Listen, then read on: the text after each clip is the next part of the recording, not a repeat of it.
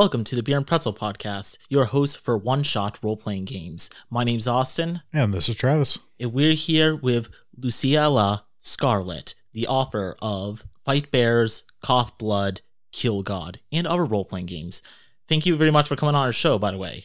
Thank you very much for having me. We want to talk to you about this game, but also other role playing games you've been a part of. But something I always ask role playing game authors and creators at the beginning is that making role playing games is a very artistic talent, but unlike other things, there's not a set path necessarily into game creation. Like with, uh, I went to school for film, and with that, there's kind of a set path to getting into film for most uh, directors or filmmakers out there, with some variations, of course. But everyone we talk to who's made really awesome and creative role playing games have their own unique way of how they got into this field.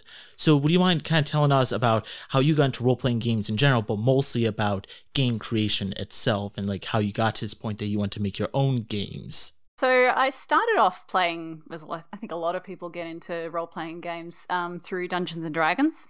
Um, so played for a while, GM'd for a while, uh, and I actually ended up writing Dungeons and Dragons content uh, and publishing on DM's Guild. Um, a little while later, I played my first indie RPG, which was Honey Heist, I believe, um, which is a fantastic one play, one page RPG, um, and so different from Dungeons and Dragons, which is something like 700 pages, I think, total. Yeah, something like that. Something like that, yeah. So um, that's part of, I think, what really drew me into um, indie gaming is the fact that I have a short attention span, um, and indie RPGs.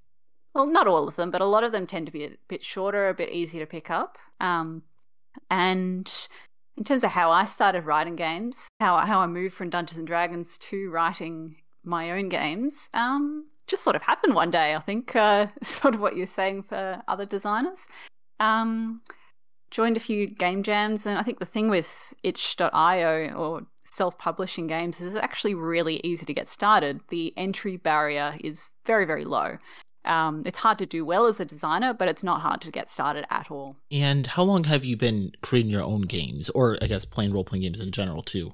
Probably been at least three or four years now that I've been writing my own games. Playing games, Dungeons and Dragons, probably been playing that for up to 10 years total on and off. Um, and before that, I guess probably even before Dungeons and Dragons, uh, Murder Mystery Parties would have been my first role playing games, and that was a big hit when I was a teenager. It's funny that you mentioned Honey Heist. Honey Heist is actually like one of the first role playing games we played on this podcast, and Grant Howitt was like the first or second game creator that we talked to. I think he was the first. Yeah, that game's a blast. It's actually one also the first indie games I picked up because I played in college. At that time, we were just playing Dungeon Dragons.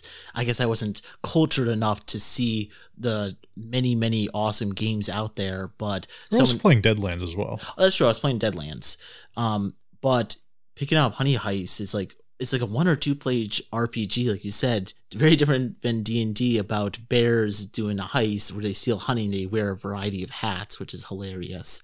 Speaking of which, a lot of the role playing games you have on your itch channel have very really awesome titles like of course fight bears cough blood kill god and then you have like a wretched lunchathon with your best friend who sucks at cooking with these awesome titles that go to fun games do you come up with the titles before or after creating the role-playing game It depends on the specific game. Um, yeah, the titles just sort of come to me, and a lot of the time I'm just choosing the first thing that comes to my head. Um, so there's not really a lot of thought that goes into those, but somehow it works out. So my first question is gonna be, uh, I'm gonna agree with you. I kind of have a short attention span, which is why I like Dungeons and Dragons, but I don't like character creation because it takes forever. but this game was pretty simple. I, I enjoyed building the characters. It was what three, four questions? oh well i think i gave you three or four questions but, yeah, in but total, I'm saying per person. yeah in total i think on the document it's like eight or so Yeah, but it's, it's a few for you, a few for me, and a few for the the ant- enemy the yep. antagonist. Yeah. Mm. So I mean, how did you kind of come up with that idea? Because I loved it.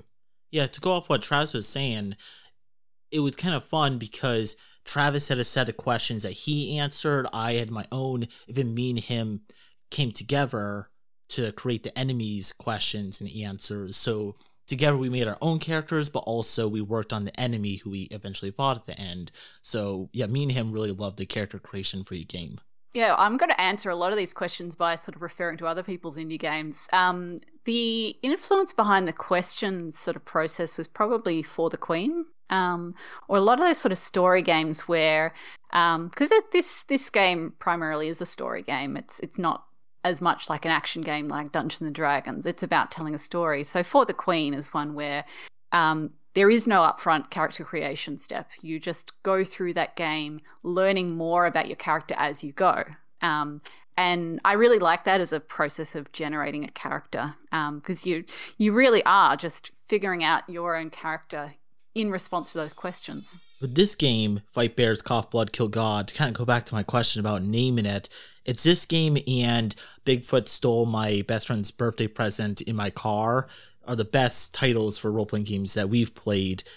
Uh, to go off my early question, did you come up with this before or afterwards, and how do you come up with that really great title? Yeah, I think that for this uh, for this specific game, I think the title came after the concept, um, and just sort of yeah. I mean, like I said, a lot of the time I am naming things impulsively. It's just whatever sort of comes into my head, um, and this were three things that came into my head, which I just sort of slapped together because I think that title has a really nice rhythm to it. it's very sort of blunt, just um it tells you exactly what the game is about, mm. right? it, no, it really does. Yeah, we get right down to the point. Yeah, I love it. We didn't fight any bears. Also, I was a little disappointed. Oh, that's true. I should have had some Arctic bears. uh, we went on your uh, your website. and We saw a few of the games you've created so far, and I was wondering, do you have a particular favorite game that you've created or worked on? Definitely the, the favorite, and I think also the most polished game that I have created is called Cage of Sand, um, which is a time loop horror game for minimum one player, but you can really play it with as many people as you like. Um, this one's another storytelling game, but a very different tone.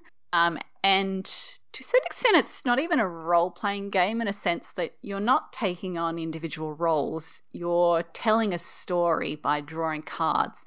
Um, and how it works is essentially, like I said, it's a time loop horror game.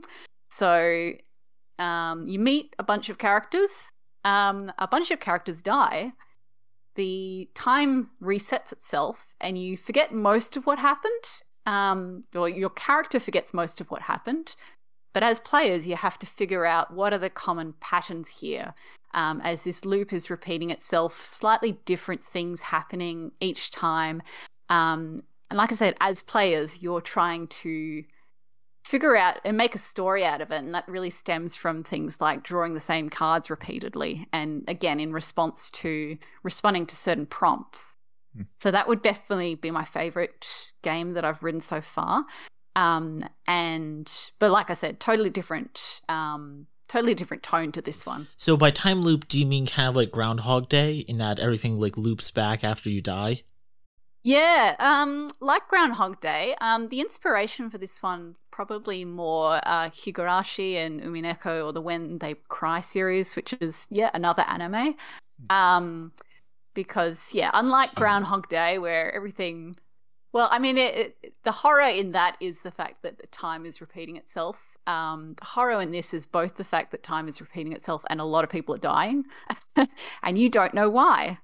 Um, so it, it is really a game about helplessness, um, and you as the player get to decide: does the character ever escape from that, uh, and what are the conditions of their escape, or are they stuck there forever?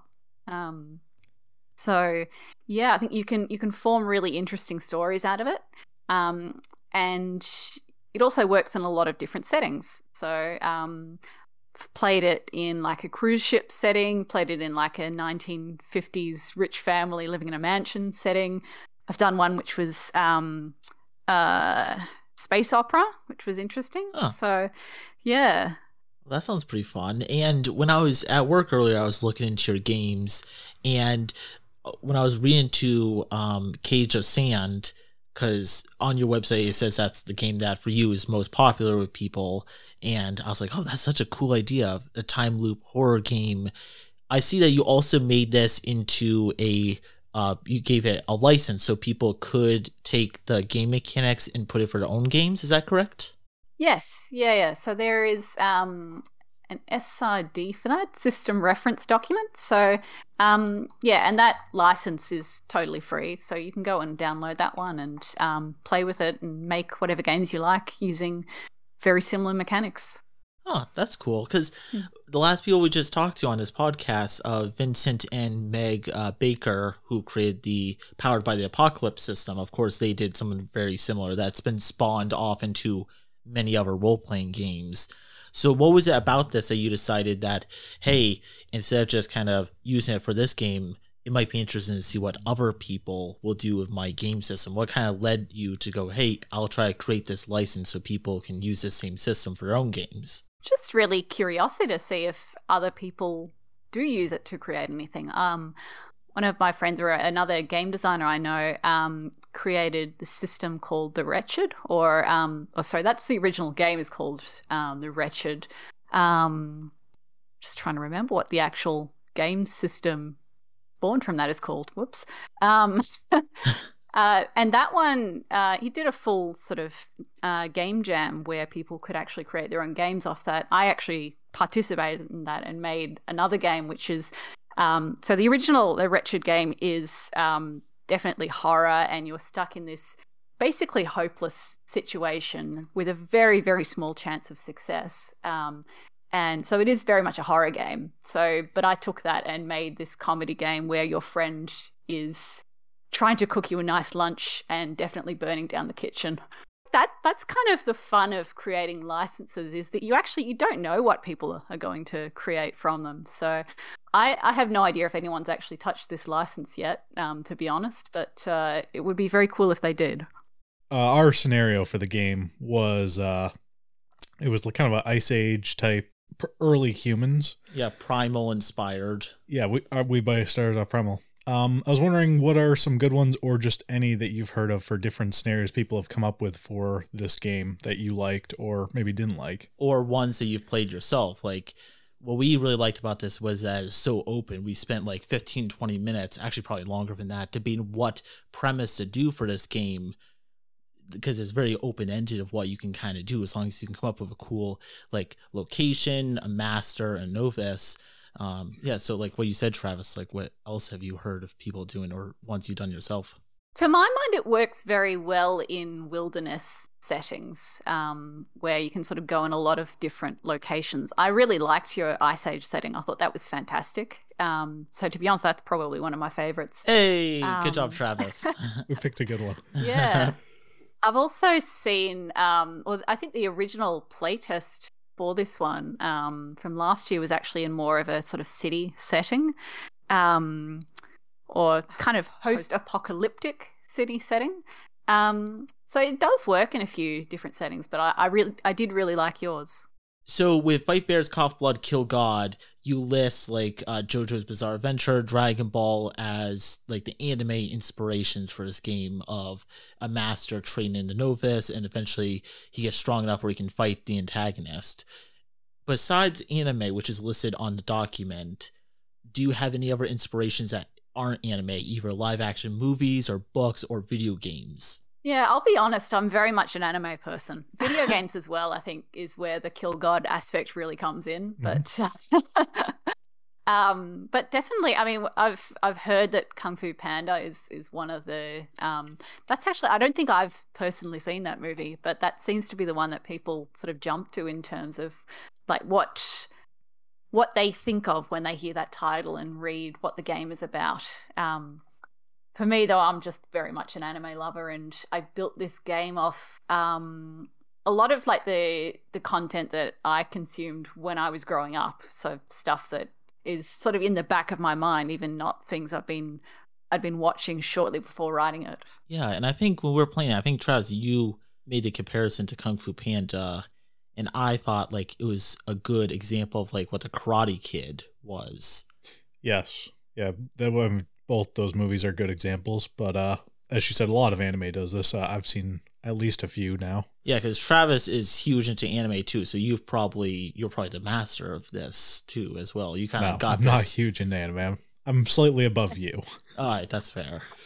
I don't know. You've been watching that. What's that one show? Bleach, the like 1,000 episode show. Oh, One Piece. One Piece, is yeah. Well over a thousand episodes. Yeah. I think Bleach just got up there, but yeah, Oh wow. I've started Bleach. Uh, so next question for you, Travis. Do you got anything? Uh, so this is quite clearly a two-person kind of role-playing game where one plays a novice, one plays both kind of the the sensei and the uh, the antagonist. Uh, did you ever consider trying to make this or making a game similar to this that could be played by multiple people? Like it'd be almost maybe either multiple students or a couple students and a couple masters or something.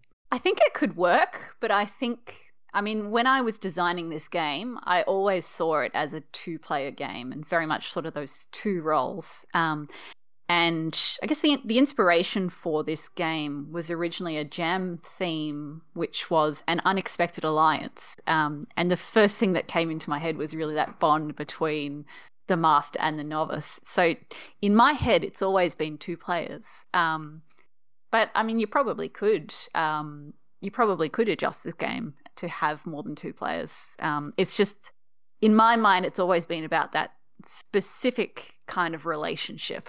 On your website, because with our podcast, uh, we like playing indie made role playing games and especially games that are very easy to pick up. Um, doesn't necessarily have to be a one page role playing game, but easy enough to pick up, which was great for this game. Whatever role playing games would you recommend for us to try? Let's say besides Cage of Sand, because that is a game just off the premise alone I want to try on this podcast. And Brad, who's normally on this show, his game store has a lot of tarot cards. So we have plenty of choices for good car- uh, tarot card decks to play this game with. So besides that, what other role playing games would you suggest we try out on this podcast for good one shot role playing games? Yours or somebody else's. Yeah, that's true. I'll suggest one of mine just because it's at the top of my head, and then I'll probably give you a few other suggestions. So, um, a wretched luncheon with your best friend who sucks at cooking. That was a very good Um, title. This one, Yeah. yeah. it's it's technically it's playable as um, you can play it as one person. It can be a one-player game or it can be a two-player game. Um, and if you play it as a two-player game, essentially you have one person in the kitchen, uh, pretending they're not burning down the kitchen, and you have one person sitting in the dining room watching TV and pretending they're not aware of the kitchen burning down. Um, so I think that could be a fun one for you to play. Um, in terms of story games, um, if you haven't tried it yet, For the Queen is fantastic. It's zero prep. It's so easy to get started. Um, you can play this game with people who have never played an RPG before. I would recommend that as like a fantastic starter game. Essentially, um, you just go back and forth asking questions and building out your characters um, and figuring out so that the final sort of the end to for the queen is you have to decide whether you will defend the queen against um, attackers or whether you will let her die is pretty much the end of that game. And in order to get to that point you're figuring out your character's motivations and how they feel about the queen. So that one is a really fantastic game. I definitely recommend that one.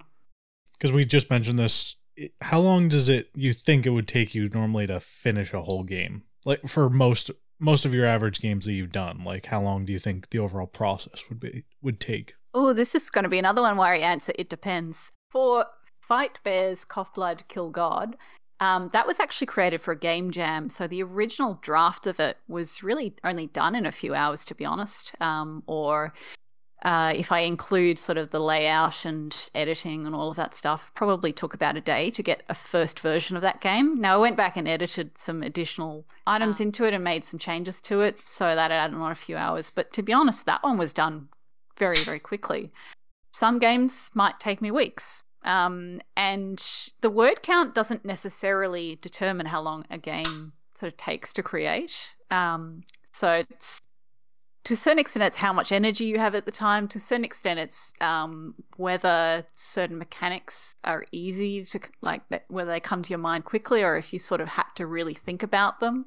Um, so yeah, I mean, it, it really does depend on the specific game. What I will say is most of my games are relatively short. Um, they're anywhere from sort of one page to 10 pages. Um, some of them might be slightly longer than that, but I'm not writing the next D&D. I'm writing short indie games that are easy to pick up. When you're not working or working on your own role-playing games, like when you have time to either DM or play other people's role playing games as a player, what games do you play? Is it mostly Dungeons Dragons or do you have do you sometimes join other people's campaigns of a different role playing game? Oh, to be honest, I don't really play any cam uh, any campaign games these days. Um, I really like sort of RPGs that you can just pick up and play with no prep work um, and finish it during the session. So, um, yeah, I play a lot of sort of different, um, a lot of different indie RPGs. Um, actually, there's another one you would like is Bleak Spirit.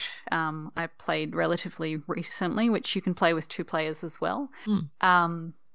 That one's another horror game. Well, it's not not horror. Sorry, I would say dark fantasy. Um, and again, uh, very much story based. You can finish it in a single session.